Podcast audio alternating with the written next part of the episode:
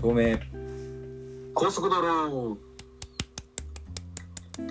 はい始まりました。東名高速道路大輔です。京介です。はいということで今日は第89車線ですかね。はい。はいだいぶ寒くなってきましたけれども。なんかちょっとそろそろ人肌恋しくないですか？恋しいですね。本当に。まあ金木犀の香りもいい感じでね。もう漂ってきて寒くなってまあちょっとまだ紅葉はしてないですけど結構寒くなってきてまあそろそろちょっと人肌恋しいっていうところで、まあ、今日早速言っちゃいますけど今日はですね久しぶりのコラボ会ということで、おー来ました、はい、久しぶりにお一人来ていただいております。じゃあ早速入ってきてもらいましょうかね。直樹さんお願いしますはい、はじめまして、直樹です。よろしくお願いします。よろしくお願いしますありがとうございます。呼んでくださって。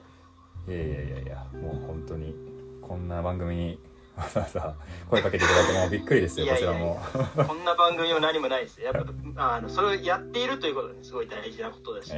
それを続けていいるということはすごいことだと俺は思っている。そうだねうわーなんか今の言葉めちゃくちゃ身に染みますね なんかやっててよかったっていう感じられる結構数少ない瞬間 数少ないんですよ。それはそれでなんかちょっと心配になる。確かにねありがとうございます。ありがとうございます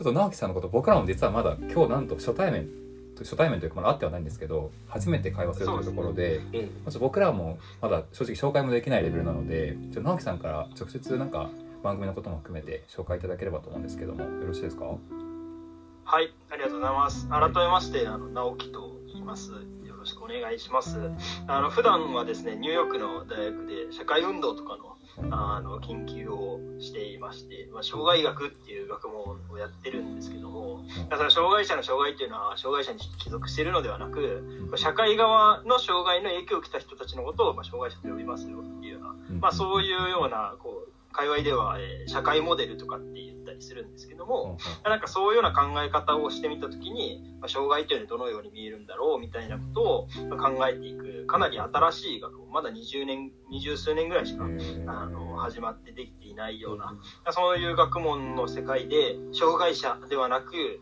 あの、社会課題の当事者にフォーカスを当てて、あの、まあその、彼らが社会運動をするということは、なんかどういうことなのかみたいなことをその障害学っていう学問の世界から解き明かしてみたいみたいなことをまあ普段は、えーしていますと、まあ、ちょっとこれだけ説明しても何をしてるんだかあんまよくイメージが湧かないとは思うんですけどまあなんかそんなことをしながらあの普段は体は京都にありまあして。そうなんですね。京都で一般社団法人を、はい、運営してまして、ー。あの面白がる仕掛け作りとか言うてあの好奇心とかこう遊び心とかをくすぐるようなものとして、まあ、ゲーム作ったりとかですね。はいはいあとはあのワークショップとかうん。それからこうファシリテーションみたいなものを通してこう好奇心をくすぐるようなことをしていったりとかですね。あとはあの既存にあのクライアントさんがお持ちのコンテンツに少しこうそういう面白がる仕掛けみたいなものを入れていくコンサルティングみたいなこととかあのやったりしているような社団法人をあの数名で運営していたりとか、まあ、なんか学会運営してたりとかも本当なんかあちこちに顔があるようなそんなことを普段はあの僕自身はしております。いやちょっとはい。すいません。ここまでで結構お腹いっぱいな感じで、いやこれだけでもうー一回の収録にしたいとこです。うん。すごい聞いてる皆なさんも本当よう喋るやつが来たと思います。思 いますけど、まあ、あの一応付き合っていただけたらと思います。いやーありがとうございます。ははい。い。はい、であの今回はあの若者たちのざれ言という、うん。まあ、僕ら僕とそれからもう一人うんうん。あののメンバーでやっているうん。あものものというか、まあ、そそういう番番組でもないですね。あの僕ら普段はクラブハウスという、あのもう廃れたんちゃうのって言われているあれ。うん。であのまだ廃れる前に結構よくやっていへてー廃れてからもしばらくやってたんですけどあんまりこうやっぱ時代の流れには抗えず、えー、ツイッターのスペースにこう浮気をしてみたりとかですね。まあいろいろしたんですけど、うん。あのまああのこっから、まあ、ししばしあのこっから、えー、とクラブハウスでやるのは一旦ここで閉じて、うん。ここからもう少し違う形であのポッドキャストという形で僕らも始めようかなあと。そうなんですね。そんな矢先でございます。感じです。ではあ若者たちのざれ言って、まあ、何してんのかっていうとこう概念的な言葉をいろんな視点を持ち寄ってさまざまな角度から眺めてみたらこうなんか多様なこう捉え方みたいなものに触れられて、はい。その上で各々が自分なりの納得をこう探していくみたいなことをしたいなっていう場なんです。なのでなんか結構豊かさとは何かとか便利さとその先にとか、なんか認識とはとかまあ、なんか結構こう概念的な、ねテーマのことをあのやってはいるものの、なんかこれが答えですというつもりはなく、いやまあ、大体3時間とか4時間とかかけて、皆さんこう参加者にウォークインで入ってきても、要するにはそのポチッとボタンを押したら聞くことができて、ポチッとボタンを押したら僕らの会話に参加してもらうことができる。で、私はこう思いますとか、逆に僕ら側から、いや、あなたにとって豊かさって何ですかって急に振るみたいな。入ってくるなり振られる。でこれまでの話何ですかとか言われても、いや、そういうのはあのいいんで、とりあえずあなたはどう思ってるか聞かせてくださいっていうかなりストロングなスタイルで、あのへやーって、で、最後、なんかそれぞれが、あそういう意見もあるんだなって思いながら、で今回のことを経て私は今豊かさをこういうふうに思うっていう言語化をして、部屋を閉じるみたいなことをするような、まあ、そういうなクラブハウスのへものをやってういく、ん。番組というかプログラムというか、えみたいなものをやっていたという、そういうものでございます。あーめっちゃ面白いですね。ああいやめちゃくちゃ面白そう。参加型のあれなんですね。へでなんかやっぱり、まあ、うちらいつもこういうポッドキャストでやってますけど、そのクラブハウスでいうとやったことないからあんま分かんないですけど、えうんうん。ただアプローチは違うけどやっぱりなんか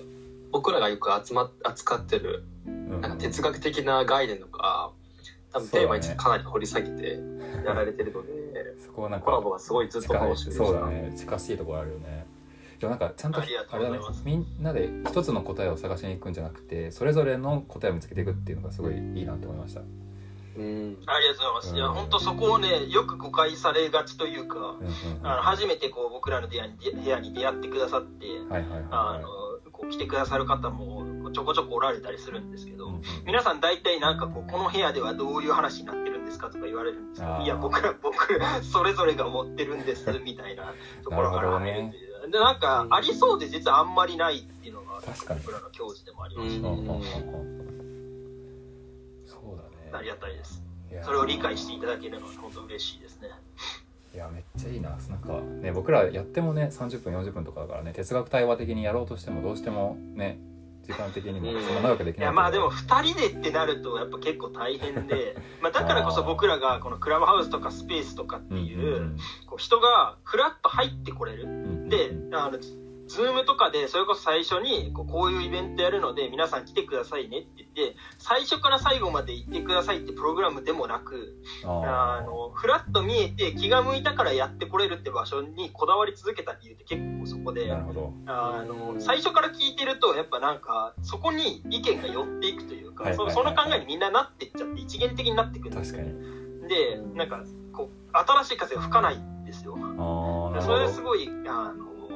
嫌だなというかなんかすごく偏っていってしまう。いろんな人がいるはずなのにいろんな意見を言ってきたはずなのになぜかこう収束の方向に向かっていってしまうっていうのが結構怖いしうん。あの嫌だなっていう思いがあって本当文脈とか全然理解してない人が入ってきて「いや私はこう思うんです」っていうことが実はすごい大事だったりする。ああなるほど。そんな感覚がありますなのでなんかお二人とかでやってるとやっぱなんか3 4 0分が結構限界だ限界って分かんないですけど、それ以上話せるとは思うんですけどでもなんかある種限界はその辺で来るっていうのは僕そうとだね。なんかもう一人のメンバーでやっててもそれは多分同じだろうなっていうふうには思います。ああ面白いな。確かに。面白い。なんか多様性って意味ではこういううちらにとってはこういうコラボ会がまさにね。なんかでまさにそうだよね。新しい風そうそうそうかいやそうだだからいある種異物みたいなものが入っていくことでちょっと自分たちにもね化学反応が起きるっていうかなんかそういうのすげえ大事だなって思いますね、はいうん。いやーちょっと今日もす。ごい楽しみなんですけども。いやありがとうございます。今日は直樹さんにテーマを持ってきてもらってるんですかねなんか。はい、持ってきました。はい、あの、すごく僭越ながら、本当あの、全然理解していない私が、あの、風が大事だとか言ってたんで、こう、自分のことを保身しているんじゃないかというような、本当あの、大 大丈夫かなというものを持ってます。はい。はい、あ今回は、はい。はい、あの、特権性という言葉について、お話していけたらいいなと、なかなか思っております。普段な、聞き慣れないあれですけど。聞き慣れないですよね。お二人なんか特権性ってなんかどういうものだと、なんかイメージとして今こう、ファーストインプレッションで聞いて、え、特権性って言いました？特権性ですね。特権性。特権性ですよね。はい。まあ英語ではプリバレッジとかって言ったりします。ああ、はあはあ。いやあんまりってか、言ったことない初めて聞く日本語だな、うん、特権性は。特権とか、ね、特権っていうのはよく聞きますけど、まあ、ピラミッドが思いどういうイメージあります？特権にピラミッドが思いなんか僕の頭の中では出てきましたけどね、まあそこのなんか上の方にいる、うん、うん、権力を持った人たちの力というか、うん、うん、何を持っていたらなんか特権がある感じがします、まあ、権力って一つ今出ましたけど。権力人脈お金。人脈。なるほど。面白いですね。全員が持ってなくて一部の人が持ってる。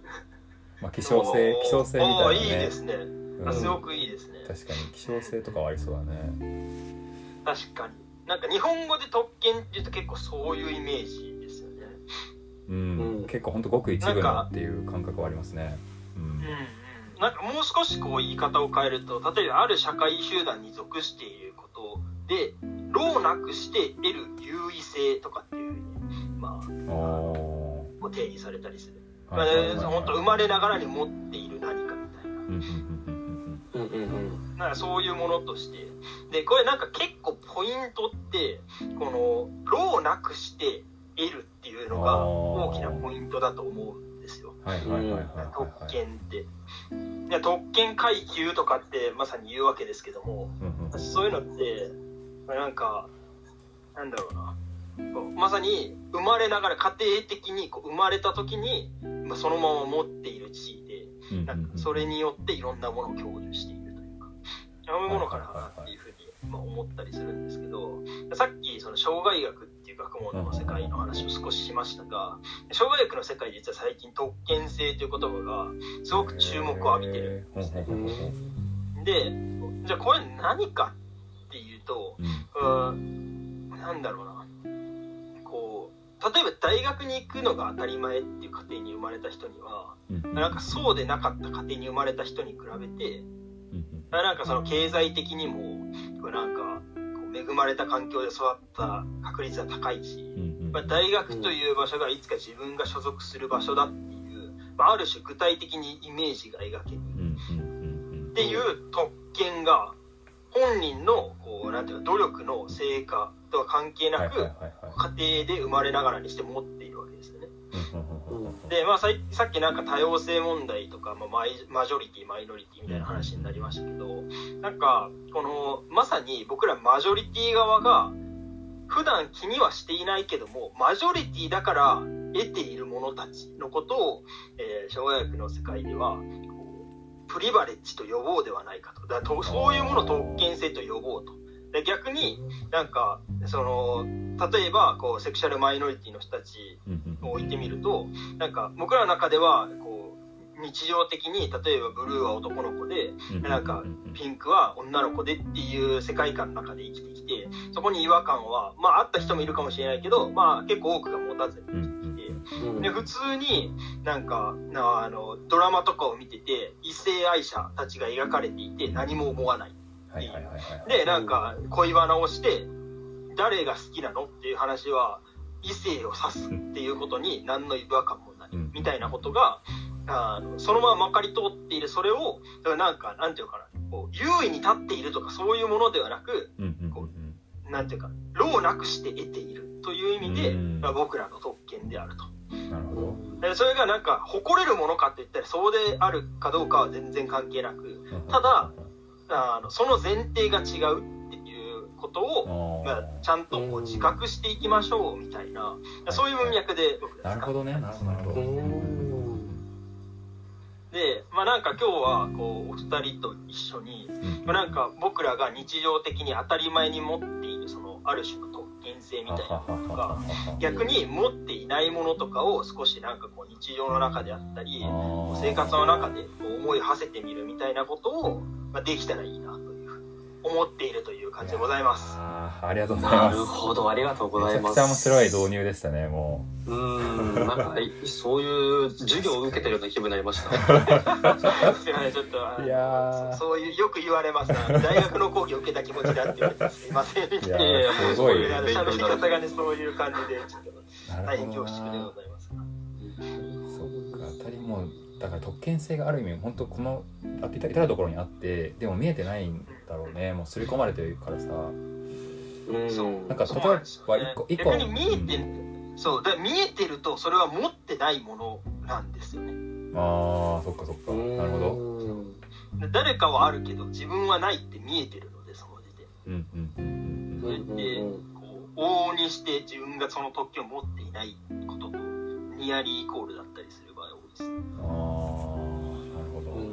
確かにな。なんか。まあなんか逆にこうなんかある種マジョリティ側は自然にその常にある種こう自動ドアが勝手に開いてくれてるのでその自動ドアの存在すら見てないんだけどでもなんかマイノリティはその自動ドアで開かないんだけど前に認識してもらえないんだけどみたいなことになっている目の前に、はい、これがこうマイノリティ側がいや私たちこういうことがあるんだよって声を上げていることのなんか大きな理由というか、うん、なんかその後ろにあることだったりするのかなみたいな。確かに僕らだからもう自動ドアめっちゃ分かりやすいなと思ったんですけど確かにもうドアが常に開いてるからその扉自体見えてないんですけどってことですよね。なんかその例で言うと例えばあれですね僕が僕今右あの右利きなんですけど多分左利きの人からしたらすごい生きづらい世の中だろうなと思って。まあ、扉を開ける時とかも多分右利きの人が開けやすいようなノブの位置とか開けあの回す時も右手の人が開けやすくなってたりするしなんかそういうところだけでもめちゃくちゃありそうだなって思いましたね。うん、そうですね。まさにそういうことだと思います。僕もパッと思いついてなんかあの戸籍はいはい。とか国国籍ってまあ生まれながらに僕ら持ってるけど、うんうん、なんか無国籍の人とかいるっていうのがたまに NHK とかで特集があったりとかして例えばそういう医療サービスとかそういったものを受けられないっていう人もいるっていうのを聞いて、うん、あなんかいやまさに今のそのなんかあ自分はその意味ではマジョリティで何も自覚しなかったけどそういうのはない人もいるんだなっていうのはすごいショックでしたね。そうですよね。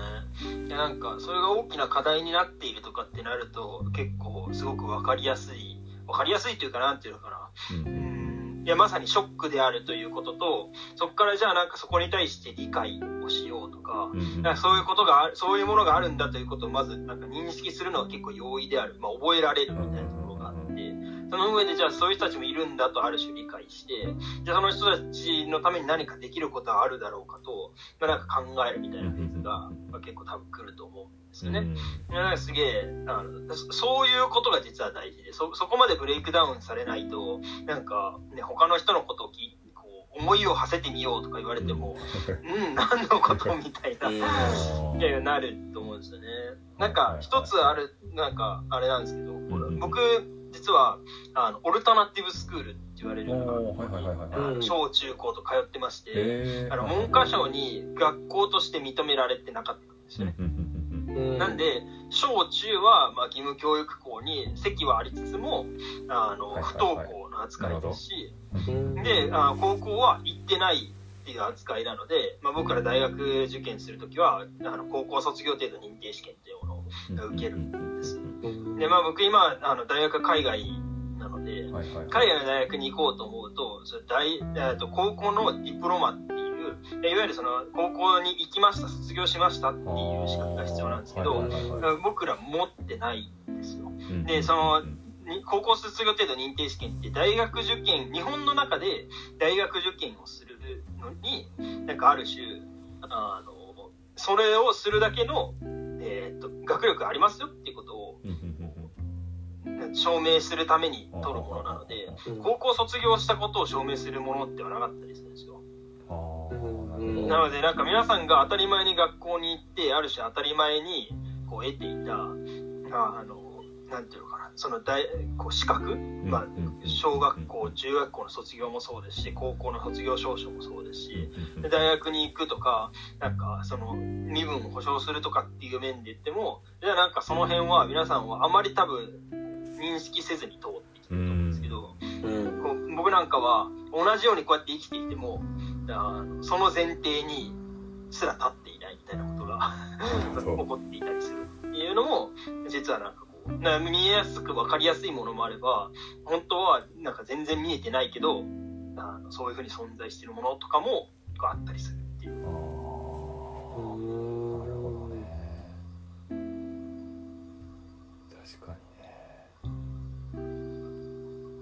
かちょっとすいません。あの重苦しい話になってしまいましたね。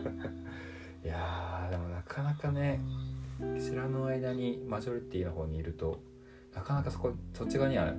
普段意識いかないし気づけないですよね、うん、うん、それが当たり前だと思っちゃってるから。うん、そうそういった人とつながらないとそういった人がいるっていうことそういう事実にも気づけないからね。うん、うん、そうなんですよね。いやなんかそうなるとこう最近のこう社会運動の中でやっぱ当事者が声を上げるって結構まあ流行り流行りという言い方が正しいかどうか分かんないですけどまあなんか当事者の方々皆さんこう声を上げてくださってそれで僕ら社会問題社会課題を認識できるっていう、ね、ある種今社会構造の中にいますけどなんかある種彼らの声なき中で我々は認識することができないって結構恐ろしい世界だとは思いませんか、確かになんかすごく彼らの存在をある種消費しながらでないと我々はその問題構造にすら気づくことができないという。確かにね。まあねでも一方でなんだろうな。こう持ってないから見えて見えているという言い方おかしいけどなんか考えられていることか、まあ、今持てているものとかも、まあ、別にこう大事じゃないわけじゃない。っていうところは大事なのでなん。かこう自分はマジョリティなんだと思ってこう自分は何も分かっていないんだと思って生き続ける必要も個人的には結構ないと思ってはいるんです。ただなんかそういうのがあるんだなっていうことをなんとなくこう知っておくこととそれがなんかことあるごとにあこれもそうだったんだってこう知っていくっていうことに対してなんかある種オープンであるというかフレキシブルであるというかなんかそうであればいいなみたいなとこ。ろああなるほどね。確かに確かに。そのスタンスはめちゃくちゃ大事そうですね。なんかその柔軟性というか。うん。そうだな。なんかそういう意味でなんか普通って何かわかんないよね。うん、それそれは沼な質問だ沼だけどさ。そうだよね。まあ俺は幻想だと思ってますけどね。うん。いやそうそうだよね。確かに。普通なんてないからね本当に。普通というあの幻想というか、うん、概念だもんね。そうそう。なんかじゃあまず普通なものをあげれますか。普通な人間というものをなんか数値にできるんだろうかって思った時に、多分幻想なんですよねうんいやほんとそうっすね平均とも違いますからね、うん、定性定量化できないですね。うん、まあでもなんか全てが平均点な人もいないわけでそれもまた幻想だと思うんですよね。うん。確かにね絶対得意不得意があってやったことあることないことがあってうん。うん。うん。もう本当ってかそれが全部同じだったら本当ロボットですもん。ねうん。そうですね、うん、何のために我々は違う場所で生まれて、まあ、要するになんか違う家庭で生まれて、うん、違う土地で育って違う景色を見て同じ学年でも同じ生年月日の人でも違う景色を見て違う名前が与えられてそれによって見える景色が違って生きてきたんだということをなんか真っ向から否定される気持ちですよね。そうですねいやなんか最近僕は思うんですよね結構今僕がいるこの地点は座標軸の XYZ で考えてもここは僕しかいないんだなっていうのをすごい思ってだから絶対今自分がこの瞬間に見てる景色は他の誰も見ることができないっていうのはなんかすごい最近考えるんですよね。うん、そうですよね。なんかその瞬間だけで見れば多分誰かと共有することはできるんですよね。うんうん、ただなんかその全てを共有することはやっぱりできなくて。確かに。でなんかその中に僕らはこうなんかつながりとか、うん、なんだろうなこう、まあ、ある種の類似点とか相違点とか、うんうん、もしくはなんかこうある種のこう構造化した共通点であるとか、うんうんなんかそういうものを見出して僕ら意味付けしていくわけじゃないですか。なるほど。なんか意味付けとかそういう意味でやっぱなんか、それを全て、でわかんないですけど、なんかそれを全て同じことをしてきたクローン人間がいた時に別の意味付けをするのかみたいなことはこれこれは別の別でなんかすげえ俺個人的に気になってる時があるんですけどでもなんかもしそれをしないのであるとするならばやっぱなんか私がいるというまさに言葉を借りするならば XYZ 軸の中で自分がいる場所はもっと唯一無二というかそこには自分しかいないという。そうですよ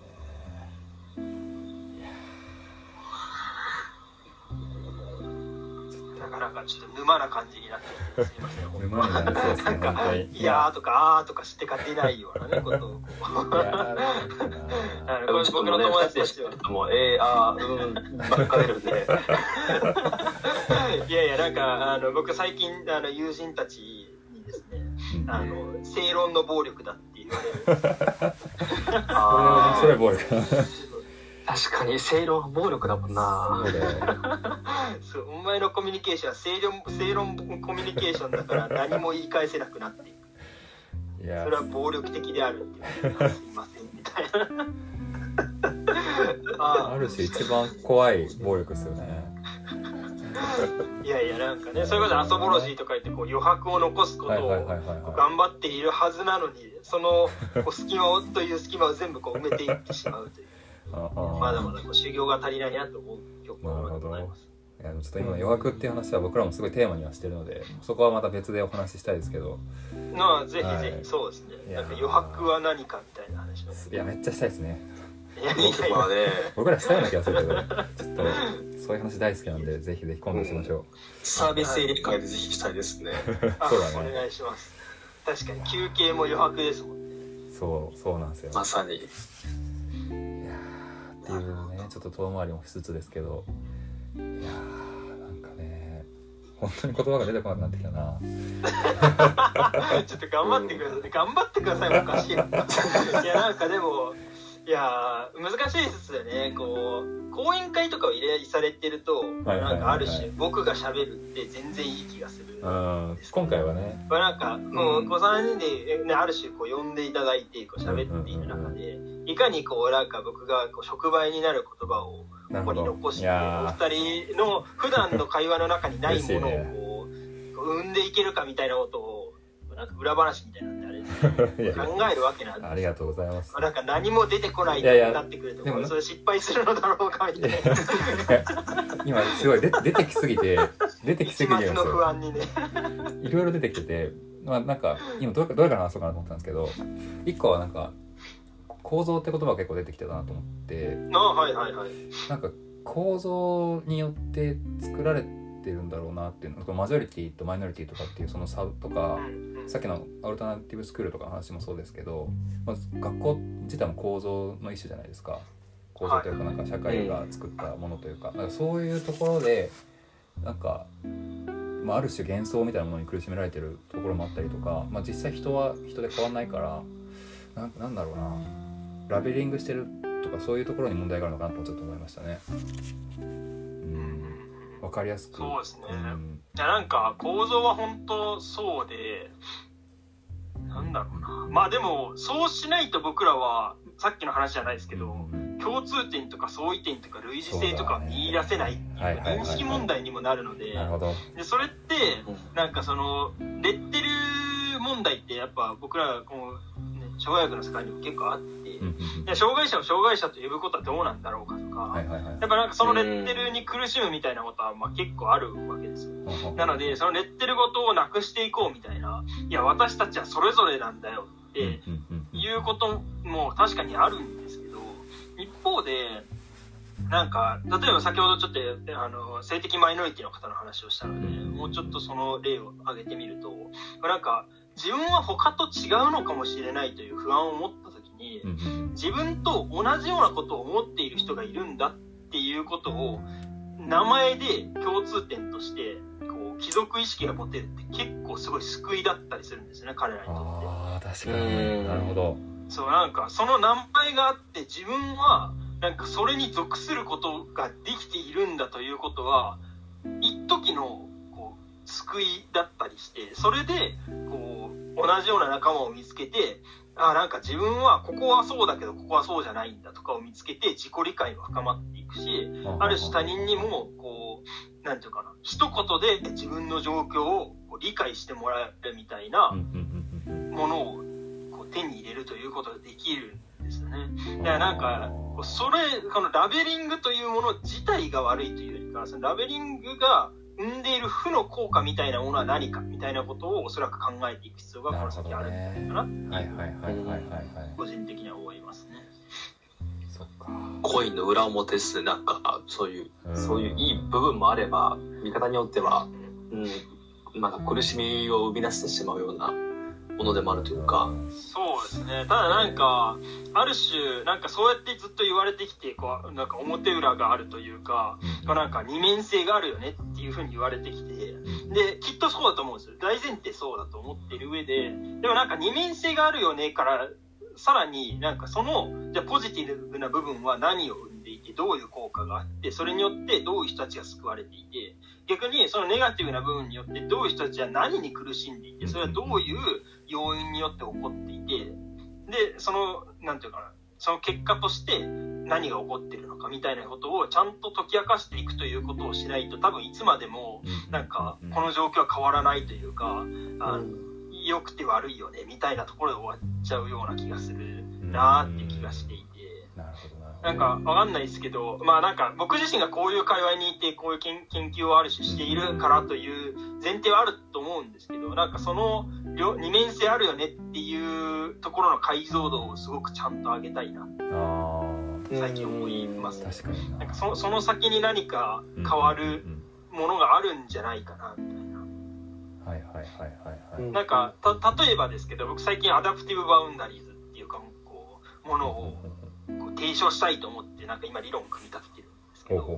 だからそれってそのなんかなんていうかな可変性のある境界線とかって多分日本語では訳すだろうなとか思うんですけど、うん、例えば私とあなたになった時の境界線の自体境界って、うん、私とあなたの間にあるわけじゃないですか。でなんか家族がこっち側にいてなんか私たちとあなたになったら急に自他境界の中に自分の中になぜか家族が含まれたりとか、それもっといくと例えば日本人とアメリカ人とかになったら全然関係なかった人たちもこうなんか同じ枠組みの中に入るとかっていうことするんですよ。だから境界線ってなんか自分と他者の間にあるものでありつつも実は文脈によってほんとコロコロいろいろ変わるんですよね。なるほど。それで、そうでなんかその境界線が変わることって極めて普通だと思うんですよ。一方ででもなんかその境界線を他者に惹かれることが結構しんどくなる要因だろうなと思っていて、それがなんかさっきのレッテル問題で、その境界線を勝手に離れて、なんかこれじゃ入ってくんなよって、こう、ピシャッとされると結構しんどいみたいな。はいはいはいはい、はい。だからなんか自分でその線を、こうなんかくくって、自分の中に入れたり外に、それでなんか自分を中に入れたり外に入れたり、もしくは他者をこう中に入れたり外に入れたりていうか、中に入れたり、外に出したりか、えー、っていうことをするっていうことに対して、あまりストレスを感じる人って多分そんないない、個人的に。平気にやってるからね。そう、でもなんか他者にそうやって決められて、それが勝手に一人歩きしていくというか、そこにネゴシエーションの余地がない、も含めて、あそうなっていってしまう、既成事実として起こっていってしまうみたいなことがすると、その境界線がまさにね、なんていうか、貼り付けられた何かとして歩いていってしまうみたいなことが起こるんじゃないかなって思ってるのでな、んかそういうその adaptive boundaries という境界線を自分で引けるようになろうみたいなことをすればこの名前がついていることとかなんかそそれによってこう生まれているこう負の側面みたいなものをこうある種解消していけるんじゃないかなみたいなことを最近ちょっと思ってまだなんか理論としては薄いですけど。いやいやいやめちゃくちゃ面白いですねその理論。なんか。でもなんかそんなことができないだろうかとかは結構言いますね。あだからその境界線を引く側になるというか自分が主語になれば主体性を持てればむしろそれはなんか生きやすくなるっていうかいろんななんか仲間たちを見つけられるようになるし、うん、うん、なんかすごいあれですね主語が大事な気がしますねそこって。そうそうなんですよね。だからなんか本当関係なくいやなんか宗教とかだからなんか昨日までいがみ合ってたわかんないですけど今ね戦争問題とかありますけど。でも同じようにパンケーキが好きだってやつで集まっていいわけじゃないですかそうそうそうね急に全然違う本当はそれ面白いな、うん、なんかそれそれができればなんか、ね、いがみ合ってる中にでも何かこう、うん、なんかこう歩み寄れる何かを見つけられそうな気がする。いやなんかそこの理論ってすごいわかんないですけど、まあ、それこそあの引きな例だと恋愛とかの話でも使えそうだしある種学校とかのいじめ問題とかそういうところでもなんかすごい応用できそうなすごい素敵な論理な気がするのでちょっとぜひ磨き上げてまた発表してください。はい、どっかのタイミングで発表できてると思います。いやすごいな。すごいなんか普段全然意識したようなとこハッとさせられることがめちゃくちゃ多い確かにないや無意識にめっちゃ線引いてるなって思いました今うんまあでも、ね、人間認識の限界があるのである種線を引いておかないと情報過多なんで、うん、なんかそやっぱそれ自体も悪いことじゃない。っていうか、うん。うでね、でもなんかまさに今そうあの線引いてるなって思うことはめちゃくちゃ大事。ですねいやなんか嬉しいです。今回あの特権という言葉を持ってきてよかったなってすげえ思います、うんうん、いやなんか線引いてる感大事だな。これ自覚するだけでも変わりますもんね。見え方変わるし。うん。見え方すごく変わる。それで自分を守ってる部分もあればそうそう。ある意味分断を作ってる側面もあると思うからいや面白いこういう世界ではバイアスとかって言って思い込みとかってねいうものもあったりしますけど、バイアスをなくそうってみんな言ってきたんですよ。ここ20年ぐらい。確かに確かに。認知バイアスな。んですけど、そうでもなんか最近僕らの界隈ではバイアスはなくせない。でそれが認識なので。そなどこに立脚して私はものを見ているのかということがバイアスなので,、でそれをなくしたらそれこそまさに全員が同じところから同じものを見ているということででそれをやるためには全員洗脳するしかないんですよね。なるほど。まあ、それ違うだろうってなって、だったら、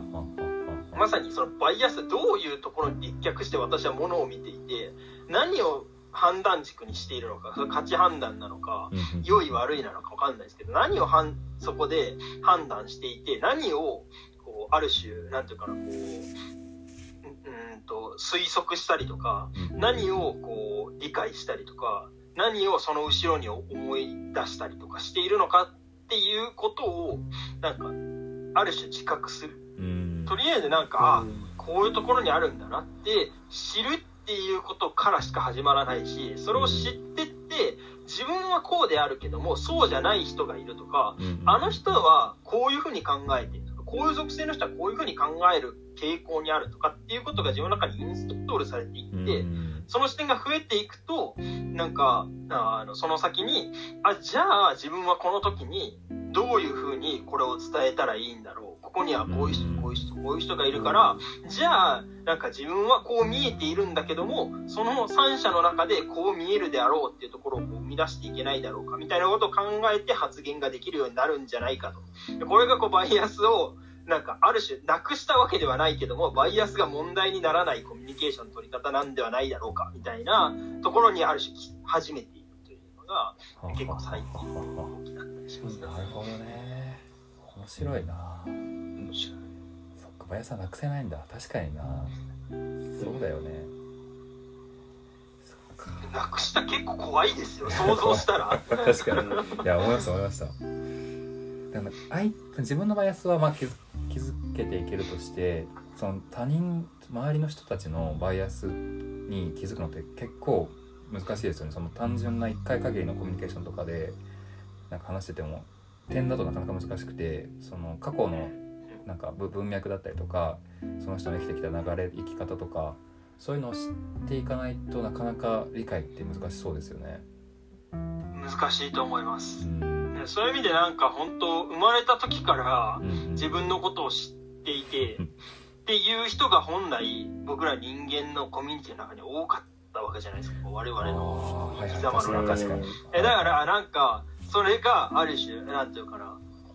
あんまり明文化されてなくても、あの人はきっとこうなるだろうみたいなとかが、まあ、ある種問題になる側面はめっちゃあると思うんですよ。うん、あると思うけども、なんかその濃いつながりみたいなものの中で、だからなんかそれが、こう、ある種、勝手にインストールされてる節があったんじゃないかなって思う一方で、現代になって、こう、まあ、特にオンラインとか含めると、本当なんか広いところと薄い、薄いと言っていいのか分かんないですけど、まあ、あんまり濃くはない、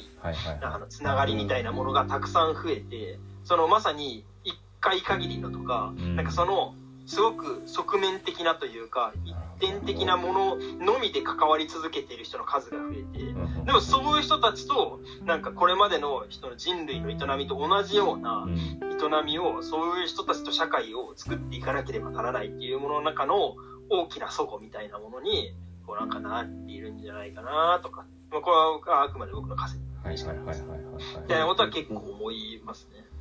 ああなるほどな、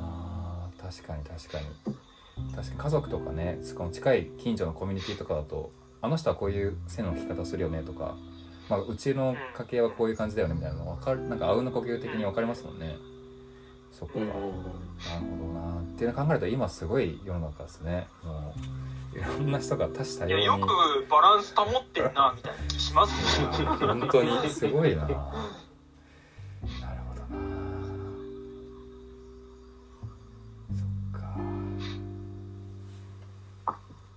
改めてこう我々の在り方とじゃあこれからどうあっていきたいのかみたいな、まあ、なんか特にこういう課題とかの話をすると何が課題だって話にまっすぐなれるし、まあ、なんかどこが問題で、なんか昔はこうだったとか、なんか今はこういうことがいい悪いとかっていう話になるんですけど、なんかどこを向いていきたいのかって話はあんますることがないんですよね。それなんかどこを理想として、その、そこになんか向かっていくために今何が必要なのかっていうことで考えられていいなって思いつつ、まあ、その向かっていく先はね、それぞれ違うんで何とも言えないですけど、でもなんかそこを話し合えると、なんか、あの、あ、そういうのもいいねとか、なんか俺これ外せないんだよねとか言いながら、その中で、じゃあなんかどうやってその、ね、山に登っていくじゃないですけど、なんかどこにそうやって、そこに、ど、どこに、どうやってそこに到達していこうか。考えていけると結構建設的な話、まあ、建設的な話をする必要があるかみたいな問題でまたこう別で存在すると思うんですけど、うん、そうだね。どこ向いていこうね。本当になんか第一段階で気づけたとしてなんか自分がなんかマジョリティ、まあ、特権をある種持ってるとなった時にその持ってない人たちに対して何か手を差し伸べるのが果たしていいのかどうかも分かんない気もしてきました。なんか難しいですよね。ななんだろう。ああ本当ね難しいんですよ、うん、そこ、うん、実はそうなんですよね。そのマイノリティ側の人たちも別にそんなにやってもらわなくてもいいんですけどみたいな。むしろそうやってやられることが苦しいみたいなことも多分あると思うんですよ。全然ありますね、うん、事例としてもたくさんあります。そうですよね。特別扱いされるのが辛いとか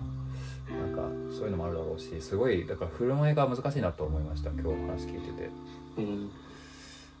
まあでもここで戻ってくるところはもうほんと一つしかないと思っていて、いや一人の人間ですよねって話で。でなんかどういう属性を持っていようとどんな場所で育とうとなんかそれぞれの価値観とまさにさっきの話で言うと何を見てきて何を経てきてその中にどういう意味を見出してきたのかは千差万別なわけですよ。なので、なんか、あなたはどうしてほしいですかという、まあ、どうしてほしいですかという言い方は正しいか分かんないですけど、まだなんか、こう、こういう時どうがいいかっていうことは、なんか、事前なり事後なりのコミュニケーションを密にしながら、こう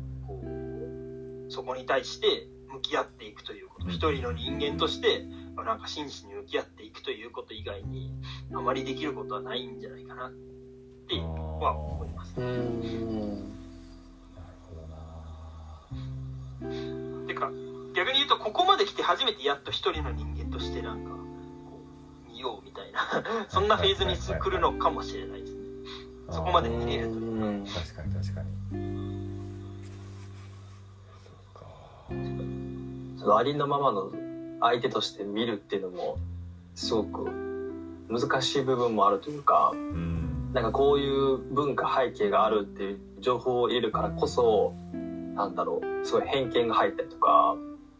こういう属性とはこういう悩みがあるんだろうみたいな推測も案外それとちゃんと見るためにとっては障害になるってことも往々にある気がするので、難し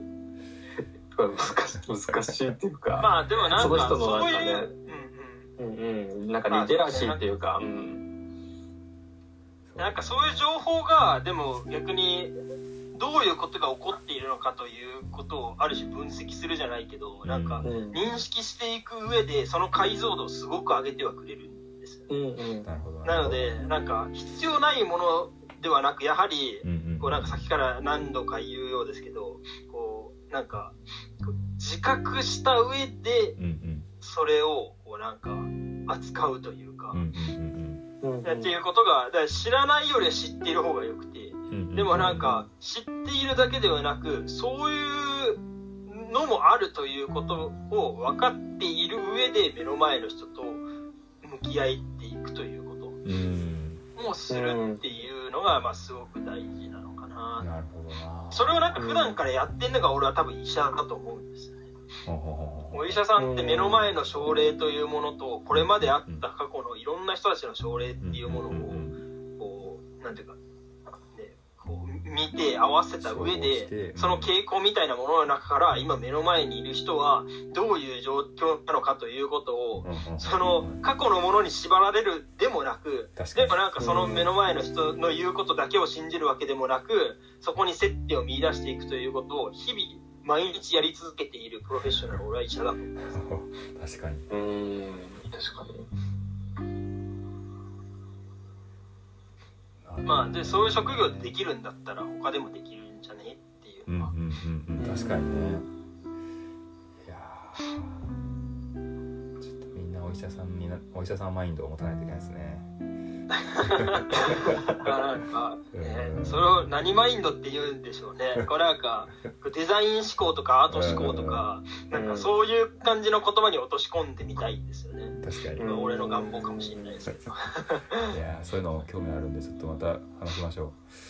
う。いやはい、なんかパターラーニングと目の前の分、なんていうかな、うんうん、分析認識とすり合わせていった上で、こうなんか一つのなんかある種の仮説みたいなものを見出していくというその思考のあり方を何と呼ぶみたいな。でもなんかある種 AI とかもそれに近いことやってますもんね。その過去のアルゴリズム、ね、アルゴリズムで過去のパターン貯めてきたものを教師データにして正解に近いものを出すみたいな。だから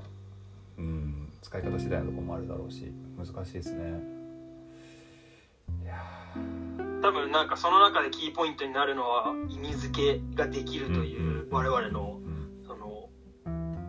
なんていうのかなこう得意性というか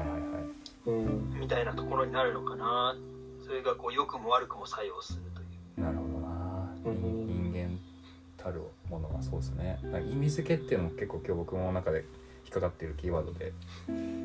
なんかその人は同じものを見てたとしてもやっぱ意味付けによってだいぶプラスにもマイナスにもなるし変わるところだろうからなんか意味付けってどうやってやってんだろうっていうのはちょっとまた考えてみたいなと思いました。うんこの辺はなんか認知心理学とかの人を呼んでやると面白いですね。ああ面白そうだなそれ。面白そう。そういうこともやられてるんですか？そそういうなんかプロフェッショナル呼んでとか。いやあんまり僕らは全然やってない。僕はそのさっき自己紹介の時ちょっとだけそのあの学会運営してます。って言ったんですけどうちの学会ってちょっと変で、あのこうこういう研究をしてきてなんかこういう結果が得られましたって発表するような形の学会じゃなくて、こうその学会、まあ、学問って視点だと思うんですよ。例えばこうなんか道端でその街灯を見た時に社会学者と経済学者と数学者が あのその街灯について思い浮かべる意味って全然違うわけですよ、これ学問の視点だと思うんですよ。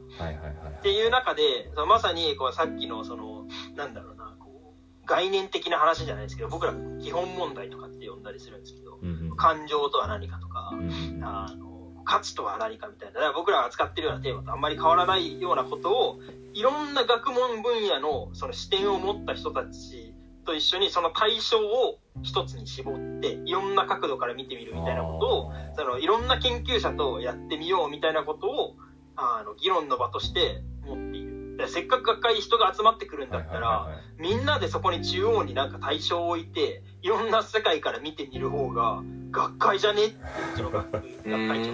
いはいはい。めちゃくちゃ面白いですね。面白い。なんかすごく立体的にその対象を見れる